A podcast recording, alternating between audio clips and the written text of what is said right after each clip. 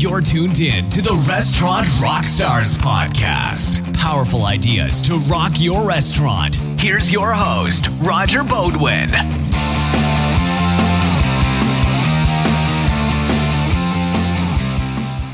Welcome back, Rockstars. I think you're really going to enjoy this episode.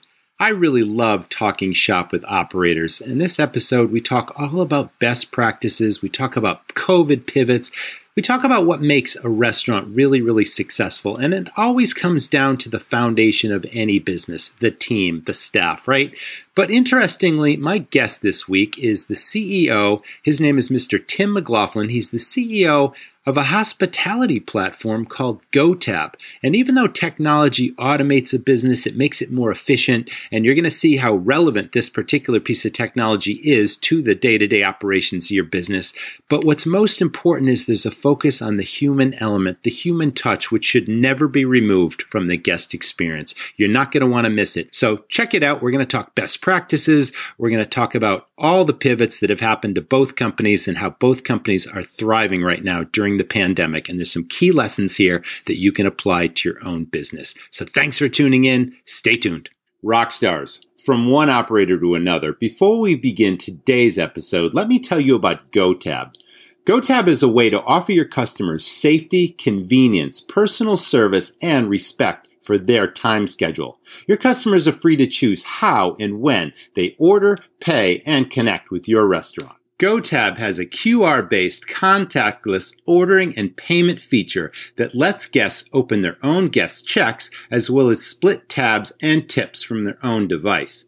I really like the leave at table pay and go feature that helps servers spend less time swiping cards and more time serving guests. It's all about the service. Flexible menus, digital gift cards, curbside pickup and delivery, and other smart features create a personal connection with guests and leave the tech in the background. With GoTab, you can safely turn tables 30% faster while enjoying 20% higher check and tip averages. Best of all, you never lose the personal touch. I love that. GoTab helps you put hospitality first.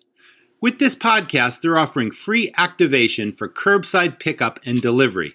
Just text Rockstars to 213 474 3925. I'll also put this number in today's show notes. Now, on with the episode. Welcome back, everyone. This is the Restaurant Rockstars podcast. As you know, these are engaging topics that help restaurants rock their profits, build their brands, and deliver amazing guest service experiences. And that is so appropriate to today's episode.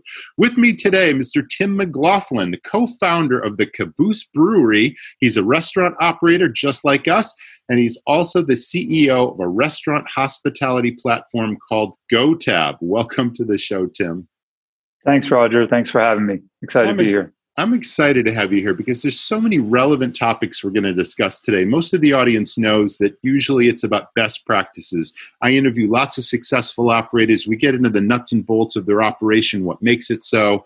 You know, we're going to talk about a little bit about that, but we're also going to talk about what's unique and, you know, the whole COVID thing has thrown the whole industry sideways and what you're offering is a real technology solution that has a real personal touch with the customer. And I think that's what I like most about it.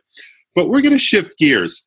And a lot of my audience don't really know me personally. They know I'm a restaurant operator with lots of experience. They know that we have the podcast, that's that whole thing. But as a person, I'm really inspired by things, things that drive me outside of my professional life, outside of my family life, the things that, you know, really move me are, are, alpine skiing. I've been skiing for 48 years. I'm a climber. I've climbed the Matterhorn in Switzerland twice. I love mountain biking, classic cars, that kind of thing. This is who I am as a person. And I really want my audience to get to know you as a guest, Tim. So let's put all the restaurant stuff aside, the technology stuff aside. When you've got spare time, what do you do? What, what do you have to do that really motivates and inspires you? Uh, well, I, I actually love the outdoors as well. So I'm a backpacker. Uh, I'm a road cyclist. I'm a runner. Uh, I play soccer when I can. Um, so I love I love activities, um, almost of any sort. And I love doing them with my kids or without my kids. Um, and when I can cajole my wife into joining me, she also uh, enjoys it. Um, although I tend to like to you know do it more than she does. She'll say, "Me you know, too." 50 miles. You want to ride 50 miles? I'm like, no, I was actually thinking 70. And she's like, yeah, I'm not going. wow, you're you're hardcore. That's that's amazing. I mean, that's great. I mean, that clearly gives us a fresh perspective on what we're doing professionally, doesn't it? And if you didn't do those things, we would just get so bogged down in the details. I call them a thousand details of running a restaurant or running a technology company. You know, and to yep. stay on top of it all, you need a clear head, and these things clearly, obviously, you know, do that for you. So thanks for sharing. Let's sure. talk a little bit about, you know, your backstory in hospitality. Did it start at an early age? Did you work at a McDonald's? Did you wash dishes at a country club? Like, where did it begin for you? I, I actually did work at McDonald's. I don't think I've ever recounted that. Um, it was my very first job as a 14 year old in Chicago, and I my first job was at McDonald's. Um, I did not continue in that path. I did a bunch of other things. I did retail. Um, I did some consulting and technology is also very much in my background. Mm-hmm. Um, and then ultimately, my first job was actually in technology. Um, I came to restaurants uh, in 2013. Um, essentially, I sold my restaurant, sorry, I sold my technology company, and I really wanted to do something tangible with my hands. I was in the services business, so I, I, I loved people. It was not the kind of uh, business that you you know hid in a dungeon and wrote code all day. Uh, so I, I, did consulting with large, mostly Fortune 500 clients. And um, so I love people, but I also, um, I'm a huge food and drink, you know, nerd, if you will. Um, I've brewed beer since college and all that sort of stuff. And then my wife is also uh, quite a chef and she's also a nutritionist. So when I sold my first company, we decided to open a restaurant, of course, on the bike trail, which is behind my house, because being a cyclist and being a foodie nerd um, and being uh, a hack, a brewery, a brewing hack, if you will, um, we essentially said, well, let's do this. It'll be fun. It'll be more fun than sitting in conference rooms and Absolutely. you know talking about tech all day. Let's okay, you got me. I'm gripped. We have a lot in common. First of all, I have a bike trail behind my house that goes for about okay. 15 miles in either direction. It's fairly technical mountain bike. I'm on the coast of Maine. It looks like you're in a winter climate as well and you know it leads right to the beach which is really awesome. And then you loop it and you go awesome. back the other way and you know lots of rocks and roots and stumps and all that kind of stuff. It's challenging. I just got a brand new bike yesterday which i'm stoked about but we're also in the midst of getting a 15 inch snowstorm right now. So yeah. you know i'm gonna have to wait a while. Where are you where am i reaching you? You're in a winter climate. I'm seeing snow on the trees. It's beautiful so actually, I'm in Virginia, and this is maybe mm-hmm. our first snow in four years. Wow, uh, it's been really unfortunate because yeah. uh, you know the the temperature changes here have just destroyed any opportunity to go skiing or anything like that locally. So you got to go somewhere else. Um, I love the seasons, so I'm actually really happy to have the snow right now. But I'm in Virginia, and the, the bike trail here goes um, in the DC metro area. It's a 50 mile long uh, rails to trails uh, oh, bike wonderful. trail. Wonderful. Um, it's awesome. Yeah, I totally get that. So you talked about a tech background and an early interest in, in technology. Are you self-taught? Did you study this in college? And were you just like the kind of guy that would like take computers apart and figure it out and figure out how to program stuff? Was that you? I, I was that, yes. Uh, uh-huh. I've been messing with computers since I was a kid and um, maybe didn't have enough friends or something like that. And so spent a lot of time with the computer and uh, even did some consulting throughout high school. Nothing, nothing big. Just kind of wrote some databases for my dad's company and some other companies. Um, and then when I went to college, humorously, since I taught myself most everything in high school, I ended up getting a mechanical engineering degree. So I just kind of like to learn stuff. And then, which actually there's a reason the mechanical engineering kind of drove me back to the brewery uh, and I'll get that in a second. Yeah. Uh, but but then I ended up doing, uh, you know, as everybody who graduated in 2000 did, I got so sucked immediately into the tech world um, because I've been writing software since I was a kid, and so of course applied and got a job and ended up uh, co-founding a consulting firm with someone, a couple other people in uh, 2002, and then sold that in 2012. So that that was I, I didn't plan. Well, actually, I always knew I'd be in software because I've loved software and, and even hardware since I was a kid. Um, but I tend to get into whatever I can find. So um, when I the part of the uh, excitement about breweries, uh, which is kind of how ours started, but then my wife being uh, a nutritionist, holistic nutritionist, was like, you can't can't make beer if you're not going to make great food too. So we of course did all local, all this, all the nerdy stuff that you would do if you wanted to build a restaurant that you wanted to go to, which is exactly what we built. Yeah. Um, in that case, we the what I loved about the brewery was I got to go back to mechanical things. I got to deal with you know basically chemistry and physics and all the fun stuff that I learned in college that I never got to use, um, which was which is a blast. And and the brewery to this day still uses some processes that uh, I actually designed, and my brewer initially said, "There's no way in hell we're going to do that because that's crazy."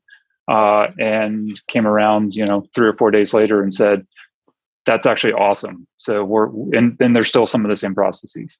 Is there a big craft brewing scene in Virginia? Like here in Maine, like Maine exploded like 20 years ago. You know, the t- the term yeah, back then was microbrewery, right? Now it's all about this craft brewing industry, and I think Portland, Maine, is on the map with like Oregon and Seattle as being this huge, you know, wellspring of brewing talent and breweries, and it's super. And, and it seems yeah. like the more that open up, they're all succeeding. Is Virginia kind of like that too? Well, they're not all succeeding these days. So, well, what, that's true. Okay, pre-COVID, yeah. So, yeah. yeah, right. Um, yeah. So in Virginia, the laws changed in 2012, which is part of the reason I jumped into the industry, which is when I, I sold my business in 2012. I kind of said, I'd love to do a restaurant, but sounds really hard. Um, and then when I found out, okay, well, the laws changed around breweries, which allowed breweries to sell direct to consumers, which is what you had in Maine before that. But right. Virginia didn't allow that. So Virginia in 2012 allowed that, and I kind of saw this opportunity, along with our my wife and I's passion for the for this, and that kind of caused us to jump in and say, let's let's do it. You know, this was not legal until now, so yeah. now we can make beer, and sell it directly in the in the brewery to the the patrons. Um, and that was a lot more fun than what you would have had to do previously, which was make beer, put it in cans, and send it to the grocery store, which they do now, but yeah, you know, well, uh, wasn't legal. So now there's a, there's hundreds of breweries in Virginia. Okay, so that's okay. So it's a competitive scene. Is it a collaboration yeah. too? Is it competition or is it collaboration where this guy down the street will help you out if your tank blows up and you know I got the parts or I'll share this recipe with you like or is it really tightly you know it's, it's a bit of it's a bit of both right I, yeah. I, suspect it's a lot like restaurants in, mm-hmm. in the chefs like some chefs are buds with each other and some chefs are not buds with each other and so yeah um, I think it's a similar thing in the restaurant, in the brewery world. Mm-hmm. Um, and, and we do have a, a chef who actually comes from fine dining. Uh, and when I say we, my wife, to be clear, my wife has owned the restaurant since 2016. Uh, when I started GoTab, she took it all over and she runs it all. Um, and I really only have opinions on it, which she sometimes doesn't care for. Um, but you know, the uh, I'll, I'll, probably still say we because I'm still I go there probably three it. times a week. Yes, yes. um, but uh, going back to your question, it's it's you know it's kind of like I, th- I think a lot like restaurants. There's probably a lot of friends, and then maybe not so much friends. Maybe history. Um, it, it used to be much friendlier if you went back ten years when it was less saturated and less competitive. Mm-hmm. Um, but even so, people are still very friendly, even if they are competitive. I, would say for the most part, they really are. Now, are you retailing the beer as well in supermarkets yeah. and that whole thing? And you've got packaging apparatus. Do you farm that stuff out? Do you do it all in house? They do it. They do it all in house. Awesome. Yeah. Fantastic. So they, they manufacture at both facilities. They've got a pretty, as I mentioned, a pretty crazy manufacturing process. Nice. Um, which is unusual because what they do is they they there's two steps in brewing. There's the hot side and the cold side. I don't know how mm-hmm. much you know about beer, but they actually ship the wort, which is an interstitial product, from the first brewery to the second brewery, uh, in in a stainless steel truck. So like they've got a 15 barrel, which is 15 times 31 gallons. Um, it's a, it's a, a big vehicle. Uh, yeah, hauls it from one place to the other uh, and then they do that twice a day. Um, and it was a lower capital cost. It was a lower operational cost uh, to do it that model. But that was one of the things that I suggested. My brewer said, "You're you're nuts. We're not going to do this." And uh, we did it, and it works great. It's awesome. Been a been a great move. You know, like with any restaurant, the branding piece is so important. The packaging, the marketing, the aura, the image you create that then gets people seeing the product, wanting to try it necessarily. Maybe they've heard about it, maybe they've read a review about it, or maybe they haven't. Maybe they just see your product in a sea of beer on the shelf in a retail location, and your marketing just jumps out. Your packaging, your name, the names of your beers, all those things are so important today. Have you gotten personally involved in all those decisions? Do you take it to that level, or do you have a marketing team that does it all and you just approve it? I mean, I I don't uh, my wife does. I sometimes hmm. have opinions, uh, certainly review. Uh, uh-huh. I used to get heavily involved. Uh, yeah. Some of the names uh, I I was a big part of. Caboose was actually my suggestion. The name Caboose was because Vienna, the town I live in, which is right over there, um, has a caboose in the center of town because it's a rails to trail, right? So there's yes. the rails. So there's, there's a, an old caboose train history there. I mean, the railroad used to go through and all yep. that kind of thing, and there's still a lasting legacy that's somewhat an image of the town. So you've adopted that. I get that. Yep. Yep. We went with that, and we were very much going with the like a you know an all American theme, right? We wanted yeah. local food. We wanted high quality ingredients, high quality like. We really wanted to you know, emanate that those values and those virtues. And so mm-hmm. um, we weren't definitely at the time it was trendier to sort of be like edgier or sketchier, or like you know, there was actually a brewery here that made a beer called Unicorn Vomit. And like, that was the anti what we wanted to be. Oh my gosh! Uh, yeah. From a branding perspective, it's like great if you, if you want 15 year olds to buy that's edgy unicorn cans. Yes. Like, or there's other breweries that do other things, and uh-huh.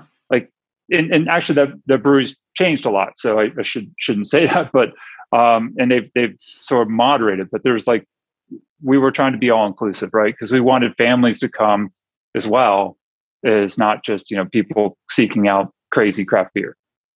You know, I love the fact that I'm going to ask you one how how you work with your wife and how well that goes because we have one more thing in common. I work with my wife. So she's a vice president in Restaurant Rockstar. She does all our technology stuff. She produces this podcast. And then crazily, after me being in the restaurant business 20 years and selling all my restaurants five years ago, we go and we buy another restaurant just before COVID hit. So now I'm back in the game, dealing nice. with everything that you've dealt with and that you're dealing with but now, like your wife, my wife runs that place and she is the de facto GM. And I offer my opinions, but she runs it and she's doing a great job, despite the fact that she doesn't have 20 years of experience in the business. She's kind of self taught that way. But somehow we make it work. And I'm sensing that your relationship works well, even though you work together. Yeah. Well, I've been married for over 20 years. Um, we've done a lot of things together. My wife has like every degree that you can think of. Um, yeah. She's a math teacher. She's an engineer.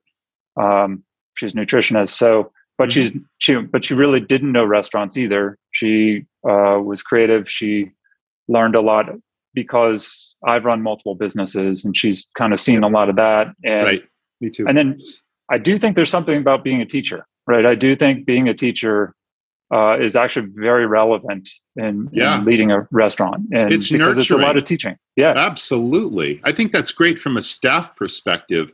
You know, I if you don't mind, let's let's talk about some of the maybe approaches that she has taken with this restaurant that set it apart. I've already heard about the, you know, the holistic nutrition piece and I think that's really relevant because when breweries first became popular a couple decades ago, they didn't really focus on the food. The food was something they needed to have, but it was really just about the beer. And the beer brought in the patrons and the food was an afterthought. And now yep. the whole industry has had to rise up to provide a really quality product that goes with the beer and you pair the beer with the food and if you're doing it right. But you've taken it a step further because now we're talking about local ingredients and giving back to the community and making it holistic and nutritional and delicious and also pairing well with the beer. So I think that's tremendous. But as you know, the foundation of any business, your technology company, a restaurant, it's really about the, you know, your foundational element being the staff. You're only as good as your staff, the impressions that they make on your customers, the quality that they put into what they do what philosophies necessarily have you and your wife put in place in this restaurant to build what I call the dream team staff that really gives the customer an experience, not just the food and drink? Yeah, I will say my wife is actually way better at that. So I think it, it goes back to, like yeah. I said, her nurturing nature with uh, as a teacher. Mm-hmm. Um, I am not always as tolerant as I should be, and um, I you know I want things to go fast, and that's probably good in a tech environment where you know things can always change and you can you can press hard and things do tend to work and and everybody's equally motivated to you know get going as fast as they can. I will say hospitality is a little different and different types of people are drawn to it. Um, and so um, she's done a, a far better job. I'm, I'm good at i think in that world i can still set the path and understand the path but I, I tend to be a little too analytical and i'm i'm aware of myself in that sense and i'm like okay this is my shortcoming i need to back away and find someone who's actually uh, you know, empathizing in full. Um, but I will say that the path that she's taken, she's really built a stellar team. Uh, she's really pulled them very close, and she's, uh, you know, you know, in the in the industry, or at least my old industry, you always talk about like build versus buy, and not in technology, but in terms of people. Like the question is, do you find when you're recruiting someone, can you find someone who who looks like they would be a caring and a great team player and a good employee, does it matter if they have restaurant hospitality you know experience or does it matter if they've got the right you know bones to, it's the dna to, to be that person yeah. absolutely right um, you can train for the experience you cannot train correct. for the customer approach and you know the relationships and the personality behind it you know? Yep. so i totally agree with that. That that's tremendous. So let's shift gears now. Let's start talking a little bit about technology. And obviously you have a restaurant which i guess i'm guessing that it's the brainchild because you've got the tech background you have a people passion you love food and drink.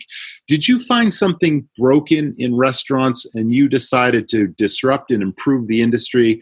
And covid is perfect timing because what you're offering is the perfect antidote to what's going on in order to give the customers a great hospitality experience and I want you to tell us all about GoTab and what it is and what it does. But but let's literally talk about you know what was your transition from okay we got this restaurant and it's pretty cool but i'm this tech guy and my gears are always turning and i'm a mechanical engineer and i got to fix something that's inherently broken is that how it went that's pretty much how it started in uh, 2016 right. Um, our brewery was kicking kicking butt and we had you know we were at, at, the time, as I mentioned, there weren't many breweries around, so we are the only brew brewery in what I called a beer desert, right? So we had a beer desert, we had the brewery in the center of it, and we had all these people, and it was small. It was only like three thousand square feet, including the right. patio. Uh-huh. Um, so you couldn't get tables. Like oh. people would, you know, line up and they'd stand at the door and they'd stand and stand and they'd line up at the bar and then they get aggravated and then they'd write bad reviews on Yelp. Mm. I learned how not to love social media very quickly uh, or at least Yelp uh, at the time. And so it was just you know very frustrating being a first time operator, uh, not knowing all the right moves. And you know we had good food, we had good drink. I, I think we you know things have improved much since then, but at the time we were comparatively quite good. Um, but we really couldn't like we just hit a ceiling, right? And we just said, okay, we're never going to do more than 2.3 2.2 million dollars out of this location. It's just not going to happen. Um, and so then the question was like, okay, how could you optimize it? Me being a tinkerer, I was like, well, I mean, no, no one likes paying checks. No one likes paying bill. Like that's not fun anyway. And all the time, how many minutes are lost? So I started and many people have started on, on this path, right? Many Plus, waiting for the, check, right? That's yeah, a pet peeve when you're waiting for a check, yeah. and then they've got to process your payment, and then you got to hang out. You might be wanting to catch a movie, or at least pre-COVID, right. you did. You got a play to get to. You got something else. You got to yeah. get back to the babysitter to relieve the kids, and now you're waiting for the check. I mean, that's a pet peeve. Yep. Yeah. So we did all that in 2016. We yep. quickly realized that yeah, I, I was annoyed by it. Everybody was annoyed by it. But at the end of the day, like most people wouldn't change their patterns or habits to solve this problem. Um, so like, yeah, we'd get like 3% participation. We would put, we did printed codes on receipts. We did like a card. We didn't remember QR codes were not adopted in the US till 2018. So this is 2016. And essentially we tried all different ways to get people to pay the tab or, you know, associate with tab. It just wasn't happening. And like, if you look at any product that all it does is take a digital payment on an otherwise non-digital experience, you're you just don't get. I, I've not heard of anything like it getting over five percent adoption. So we did that in 2016. Um, basically, we're trying to figure out what's wrong. Why are people not using this? Because it seems like it's annoying to me. And if you talk to everybody, they're all they're all like, yeah, it's annoying, but at the end of the day, like somehow you just wave down your server because you're like, I don't want to learn this new stuff on my phone. Like I'll eventually just swipe them down and eventually they'll show up and I can leave.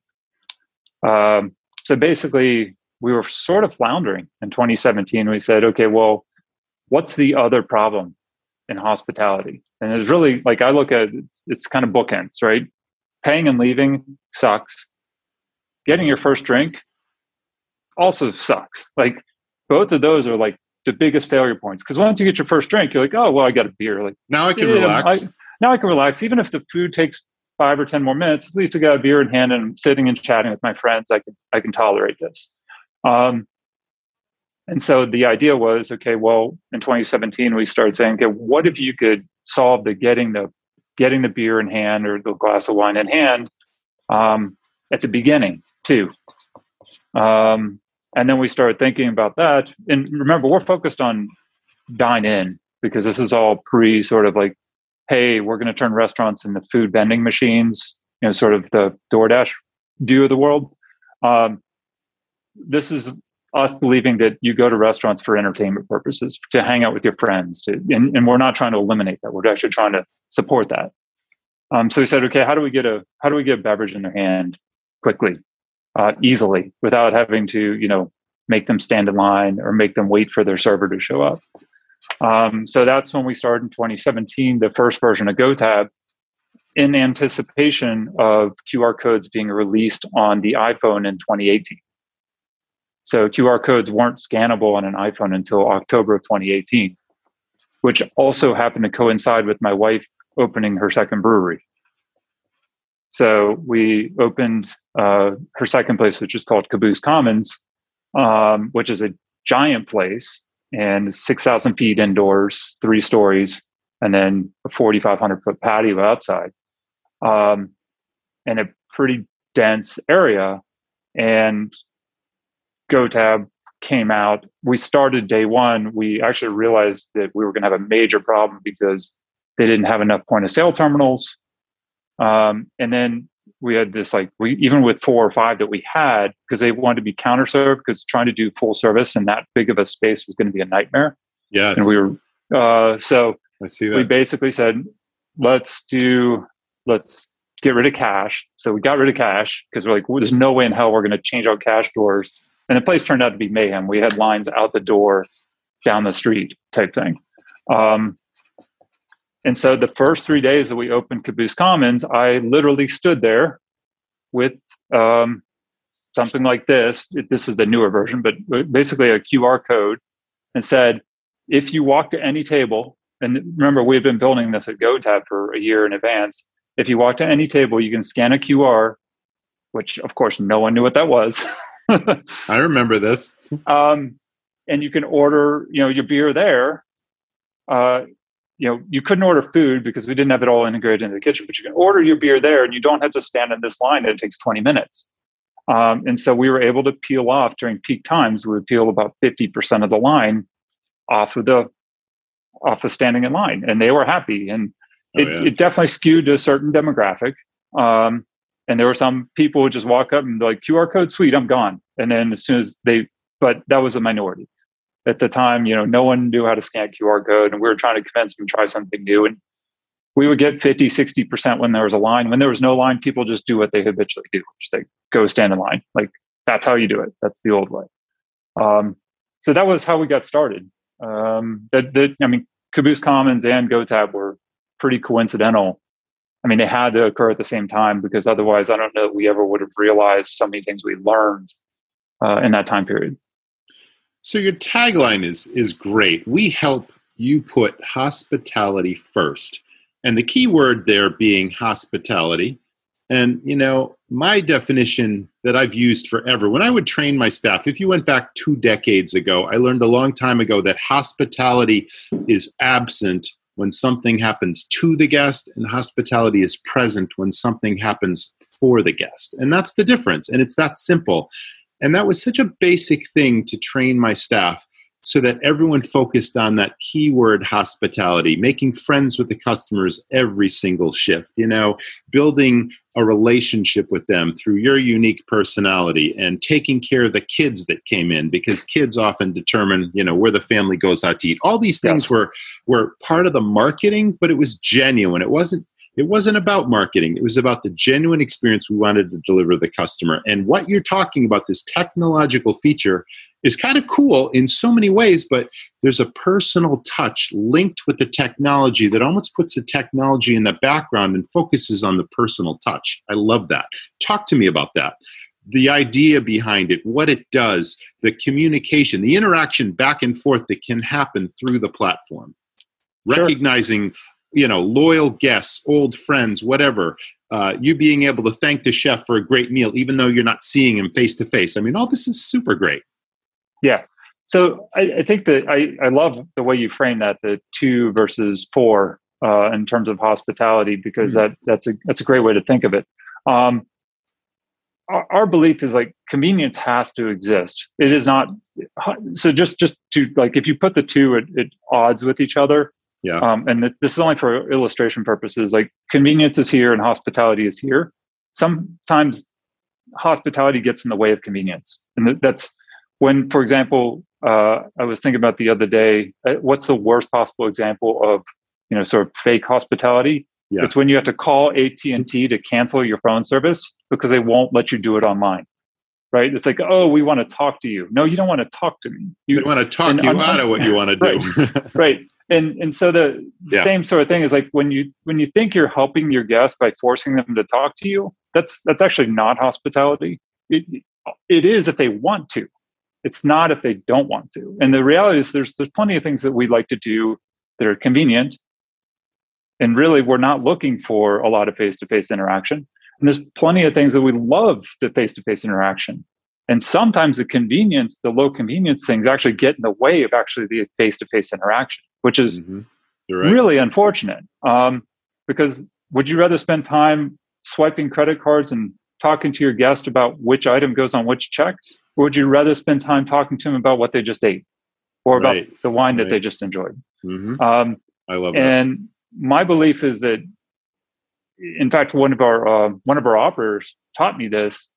He was saying that he his staff now, as a result of using GoTab, um, actually gets to spend more time with all of his patrons, even though he has less people on the floor. Which, like, how does that make any sense? But he said, well, here's the thing. There's a couple things that happen. He has less people on the floor, but he has less people on the floor because they they don't need to do as much. They're all they're doing is running food to the table, refilling water, running food to the table, and answering questions. That's it. So they don't take orders, they don't take payment. Turns out you have a ton of time when you take all that administrivia out of the yeah. way. And then on top of it, what he pointed out is that right. because he has less people on the floor, he actually has a more consistent front of house staff. Because he has a more consistent front of house staff, he actually ends up having the same server for the same patron more frequently. Beautiful. And as a result, they're they've become much more you know personable because they know hey you were in last week. Great to see you again. And i actually got to see you because i talked to you more than just took your order. Um, so there's this like this amazing virtuous cycle that comes when you take a lot of the you know sort of order taking out if you will. Yes. Um, yes and yes. shift it to uh, one of the things i like is is like the idea of being a guide when you go to a new restaurant, what you want is a guide and not an order taker. Um, and the, the, the point is to help. Absolutely. Sometimes you don't need a guide. If you've been there a hundred times, you definitely don't need a guide. But if you're there the first time, you probably do want a guide, and yes. that's a wonderful experience. Right. Right. And you want to tell your patron, your new customer, first of all, you know, we always treated new customers as if they were old friends and regulars, but it's also discovering, you know, have you been here before? If not, let me tell you all about what makes this space great what you will enjoy you know i recommend yeah. you know that kind of, it's a personal experience versus all those inconveniences that you talked about so the focus is really on the experience now somewhere along the line um, I think I read or watched uh, one of your videos, which I really liked, by the way, and it talked about Thanks. larger check averages and more tips, of course. Mhm. So you're able to do that. I'm still, I still want my audience to sort of piece everything together because the consumer now, the customer, the guest, is taking over some of the tasks that the server or the hospitality front of house person used to provide. So that Yep. that's where you know the focus is now on the experience not on those unpleasant things but now the customer has more control over those unpleasant things which is really great is that Correct. correct, Yeah, so we're the way GoTab works now is it's not exclusive. So if if you walked into my restaurant and you said, "Can I get a can I get a pint of Guinness?" or if you said, "I'd like a glass of Pinot Noir," um, I'd say, "Sure thing," and I'd grab that and I'd hand it to you and I'd open the tab for you and I'd say, "If you want to add to your tab and I'm not available, it's now associated with the QR in front of you. You can do it yourself. I'm also happy to grab whatever you need. Just flag me down." So you could order then on your phone if I got tied up with another guest on the same tab. You would just pick it up and the tab would be associated with that QR. Or I can always come back and add to that same tab as a server, right? Um, the way we think of it is like you don't have to do one or the other. And we're not trying to eliminate the upselling.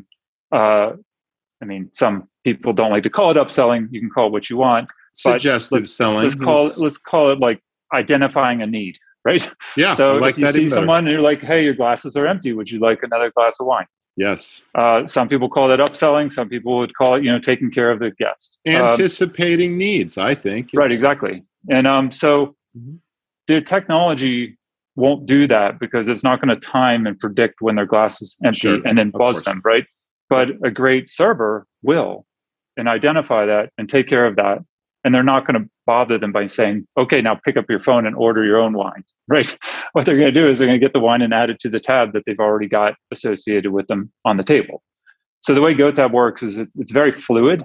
Um, and neither one is exclusive of the other. And we're not trying to turn it into a um, what what I'm sort of describing what a lot of tech companies would have you believe, you know, from DoorDash across the whole world is that we're going to turn into robotic restaurant or food vending machines. yeah, You're going yeah. walk into a restaurant and that'd it's be a to be robots making the food Mm. and like a button you push and the food comes out and maybe it's stellarly good maybe it's not i don't know uh, but it, i can tell you it won't be as good if there isn't a person there to greet you and to you know say how was your day the Um, human element will always be yeah. so pivotal to the experience if Yeah. you have the right people interacting with your customer. And we talked about that before but you're right. It's all about the human element the personal touch so important. Never get away from it.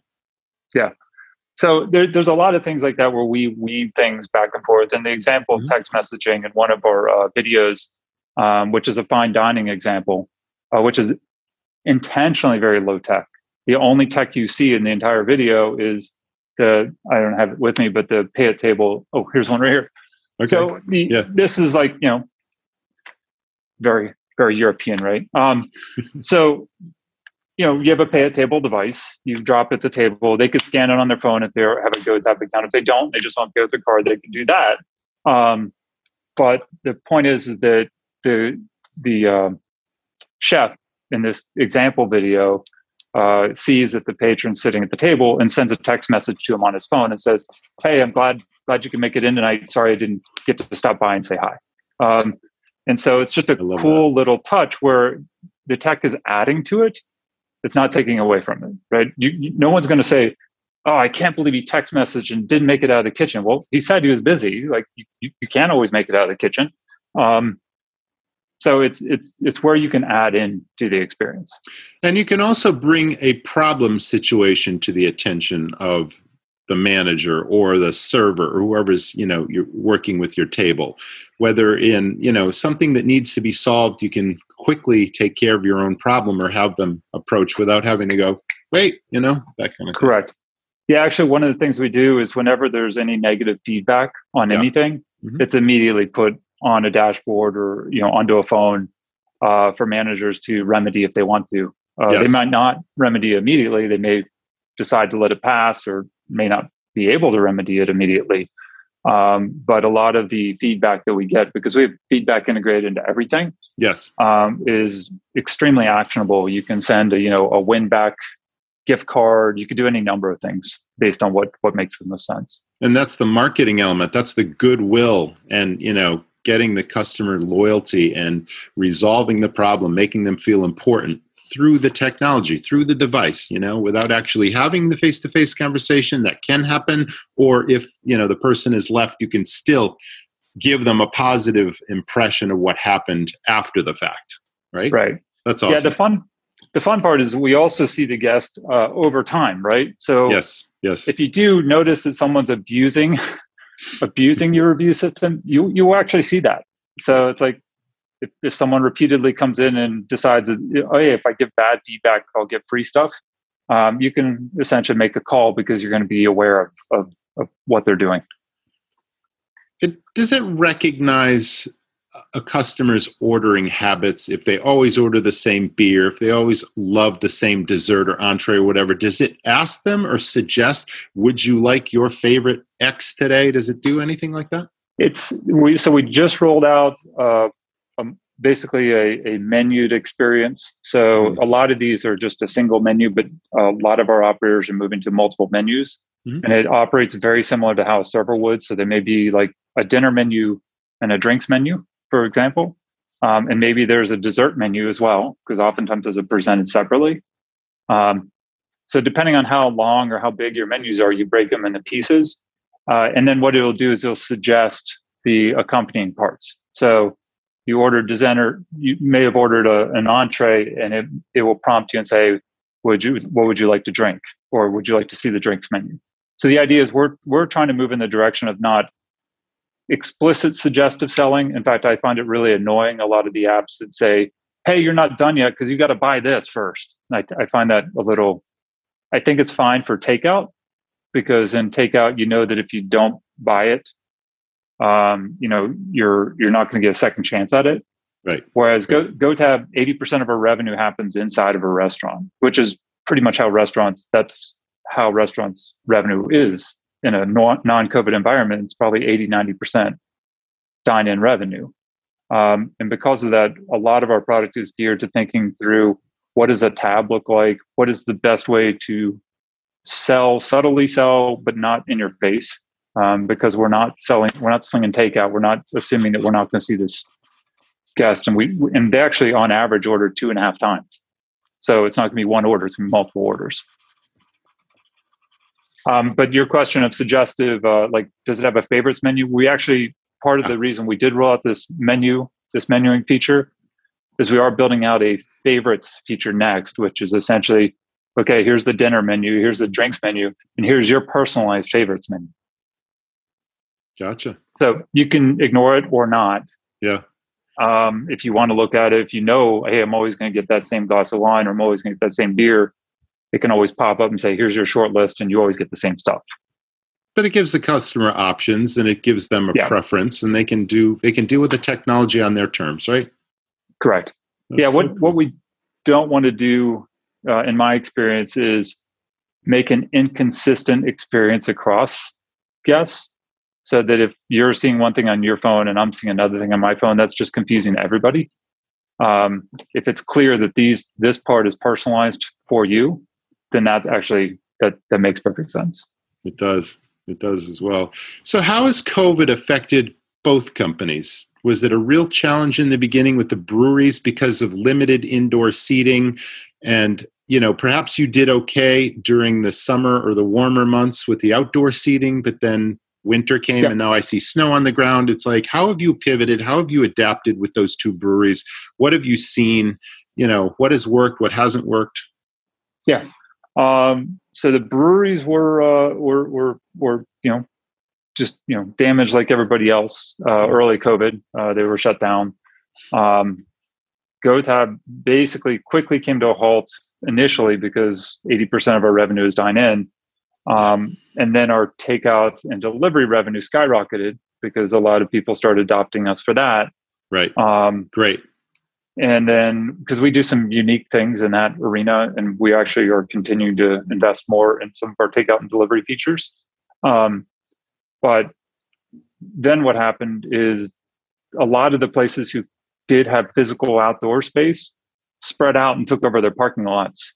Um, and GoTab became instrumental to that because one of the things GoTab does is it manages the logistics. And you don't usually think of logistics in a POS because a POS doesn't really contemplate it. Uh, but our system does because it's designed for for big spaces as well as small spaces. When you when you're spread out over you know effectively an acre or two of property, you don't want to run a beer out and then run back and then find out you have another beer to take to the exact same table because right. it'll just kill your kill you on mm-hmm. runtime. Absolutely. Um, so our system takes care of managing the, when things should go to different places, um, and that actually helped a ton. And that that that had been a built-in feature because we learned very early on that you can't just print out tickets, you know, and get get the right outcome when your runners are you know dead tired or can't get it's physically too much stuff to run out. Um, so that anyway, getting back to the subject, what ended up happening was Caboose did really really well in the summer um, because they were operating in a very safe fashion, right? And because they had the space, and frankly, people told us all the time. Like I feel really safe going there because they spread out all the tables.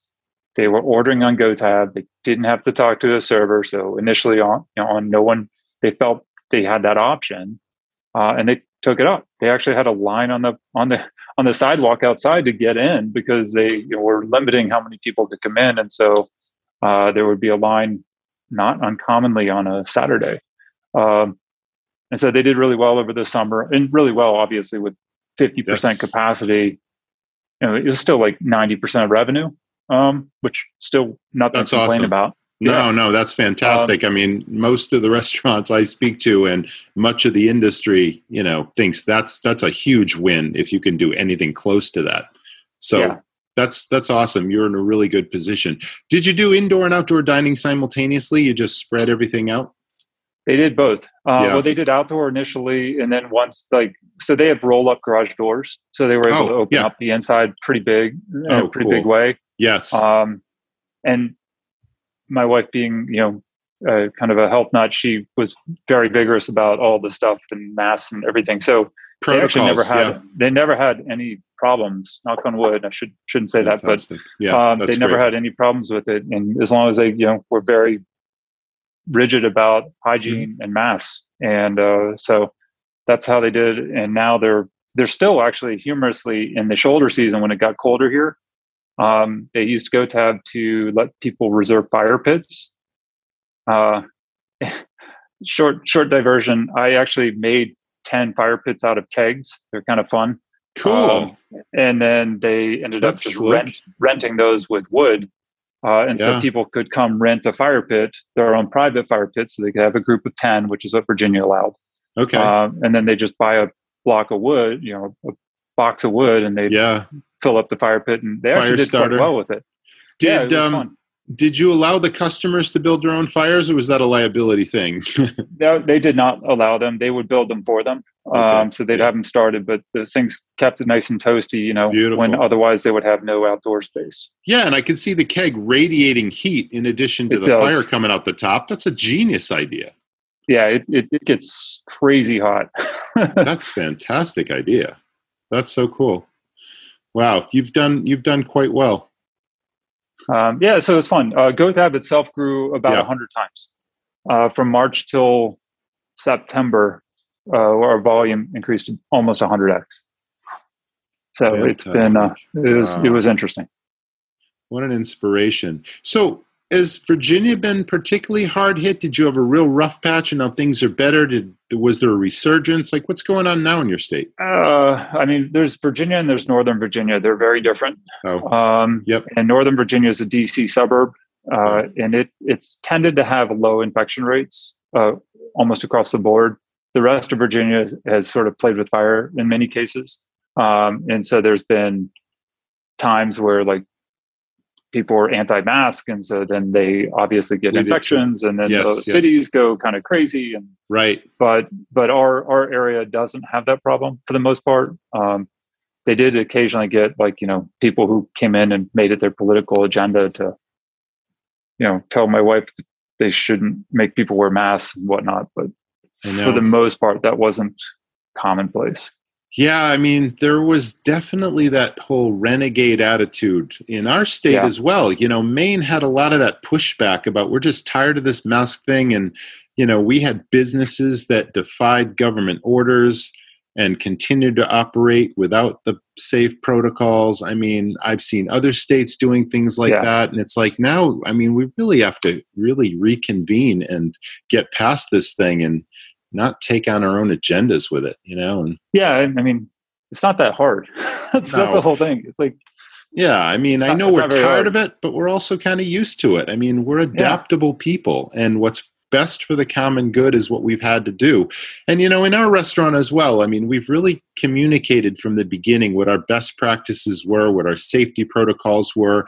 And then we also, you know, thanked people for their patronage during such a difficult time. There was a personal note in every single takeout and delivery bag. There still is, you know, yeah. and it's a perfect way of just letting people know, updating them on new hours or new menu items or whatever. And by the way, you know, thanks for doing your part to keep us safe. We're doing what we can to keep you safe, and we're all in this. To, you know, share the love kind of messages go a long yeah, way. absolutely. That's so, awesome. Yeah, my my wife's done. Yeah. I think they've delivered like I I'm gonna underestimate it, but four thousand meals.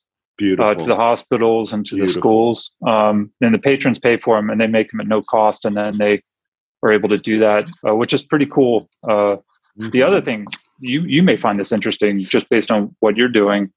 Um, so they have a soup subscription now that they're running through GoTab. Um, I probably shouldn't tell people, but it's like it's it's almost an eighty percent resubscribe rate right now.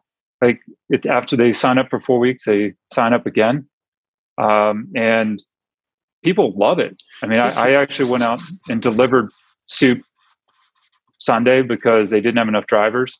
So I made my son come with me and we drove around and delivered soup. And you'd be amazed how excited the guests, the customers are, or the patrons are when you show up at their house and give them, you know, two quarts of soup.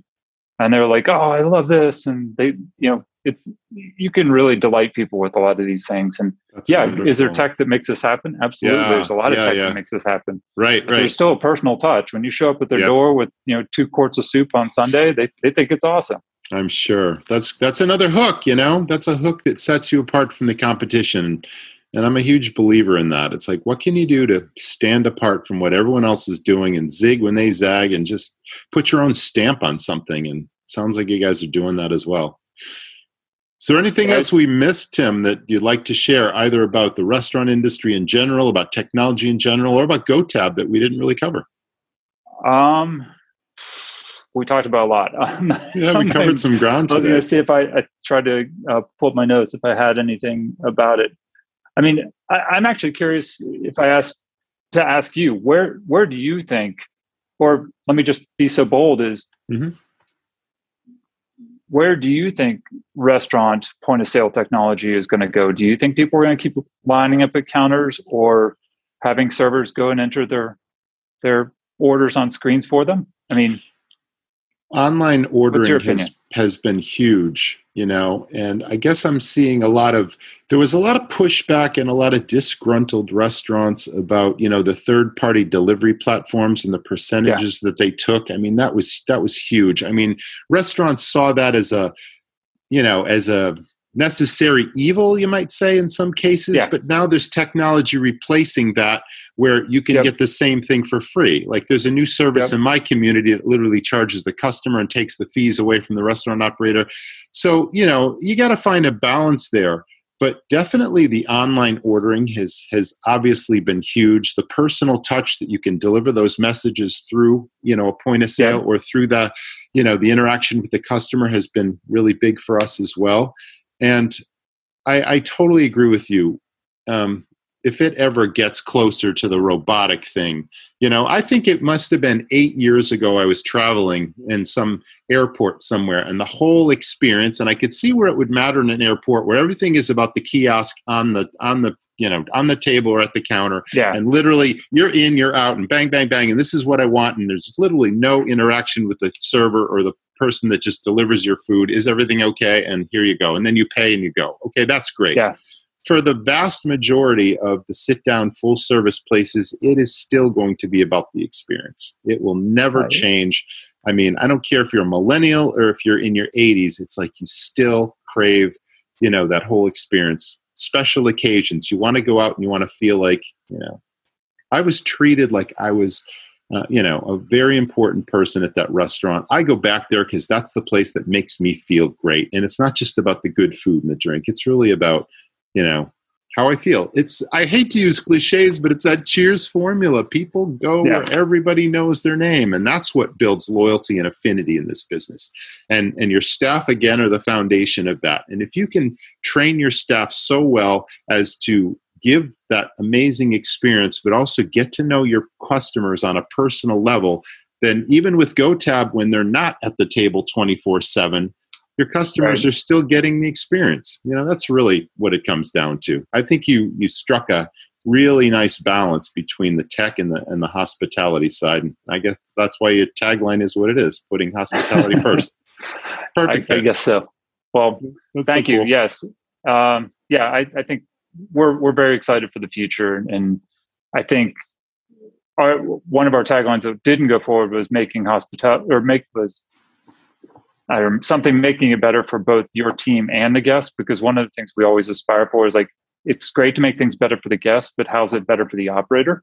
Mm-hmm. It's a question we often ask ourselves. Yes. Um, and I think a lot of these systems just assume you can make the operators do all kinds of terrible things and work around all kinds of, you know, obnoxious uh, solutions when in fact i think both the guest and the operator sorry are you know the the, the team members are really important you can't forget about them in these kinds of technologies well, this goes back to your earlier question to me about where I see technology going. And I'm a huge believer in well, the old school way of running restaurants was a restaurant owner felt like they had to be there 24 7. They missed their kids' college graduations and their kids' soccer right. games and all this kind of stuff because you're literally there seven days a week because I've got to oversee everything and nobody does it the way I would do it. But that right. just tells you that there's no systems in place in the restaurant. And that's an operator that's working in the business, not on the business, to systemize it, to give them an exit strategy so that they can empower their team to have the big picture and all that kind of stuff. And the customer still gets a great experience. And every yeah. single person is a brand ambassador for your business. That's where things should go. Using yes. technology to automate, to make things more efficient. I mean, that is the future. And it will keep yeah. going. And we can't, you probably can, because you can see around technological corners that I can't, because I'm not a tech guy but I believe that it will keep technology will keep moving forward. It will keep making our lives easier as long as we don't sacrifice that human touch. I think it's going to be amazing to see what comes next. Could couldn't agree more. And you'll probably yeah. be behind all that. I, I, I hope to at least have some effect on it. Uh, like the, the the thing that you described, the free online ordering, like that's what people a lot mm-hmm. of people's operators signed up with GoTab for yeah. Uh, in the last year is because essentially we don't charge anything and we can do a bunch more than they can get from the other pay for offerings. Um, so it, it's quite popular. Once again, I appreciate you being a guest, Tim. Fantastic. Yes. You're an operator like we are, but you're also, you know, disrupting and transforming an industry in a good way. So I think this was a fantastic you, episode. My pleasure. It. Okay, everybody. That Thanks was for spending the time. Oh, I, I so appreciate that as well. It's it was a great conversation because I love talking shop with operators, you know, one on one, and I try to keep up with the tech side of things as best I can. So you made it easy to understand, and the audience, you know, definitely got the gist of GoTab, whether they're tech savvy or not. You know, this is clearly a technology that anyone can use that will improve, you know, your operation. Thanks, Tim. That was the Restaurant Rockstars podcast. We'll see you all in the next episode. Thanks for tuning in. I think that was a really interesting and fantastic episode. So thanks so much to Tim and GoTab for sponsoring this episode and for Tim appearing as a guest. We covered so many key nuggets of information on how we can all learn and run a stronger operation. You know, from an operational standpoint, from a staffing standpoint, a service standpoint, and I think what really came through is the human element in restaurants that is so important to maintain. And I know you feel that way too. If you like what you're hearing, please leave us a review on iTunes. It's going to help other owners, managers, franchise operators, hoteliers, our audience basically find us. And we're just trying to spread the word to help you improve your hospitality operation. And don't forget that keyword hospitality that came through so strongly in this episode. Thanks for listening. I'll see you next time. Thanks for listening to the Restaurant Rockstars podcast. For lots of great resources, head over to restaurantrockstars.com. See you next time.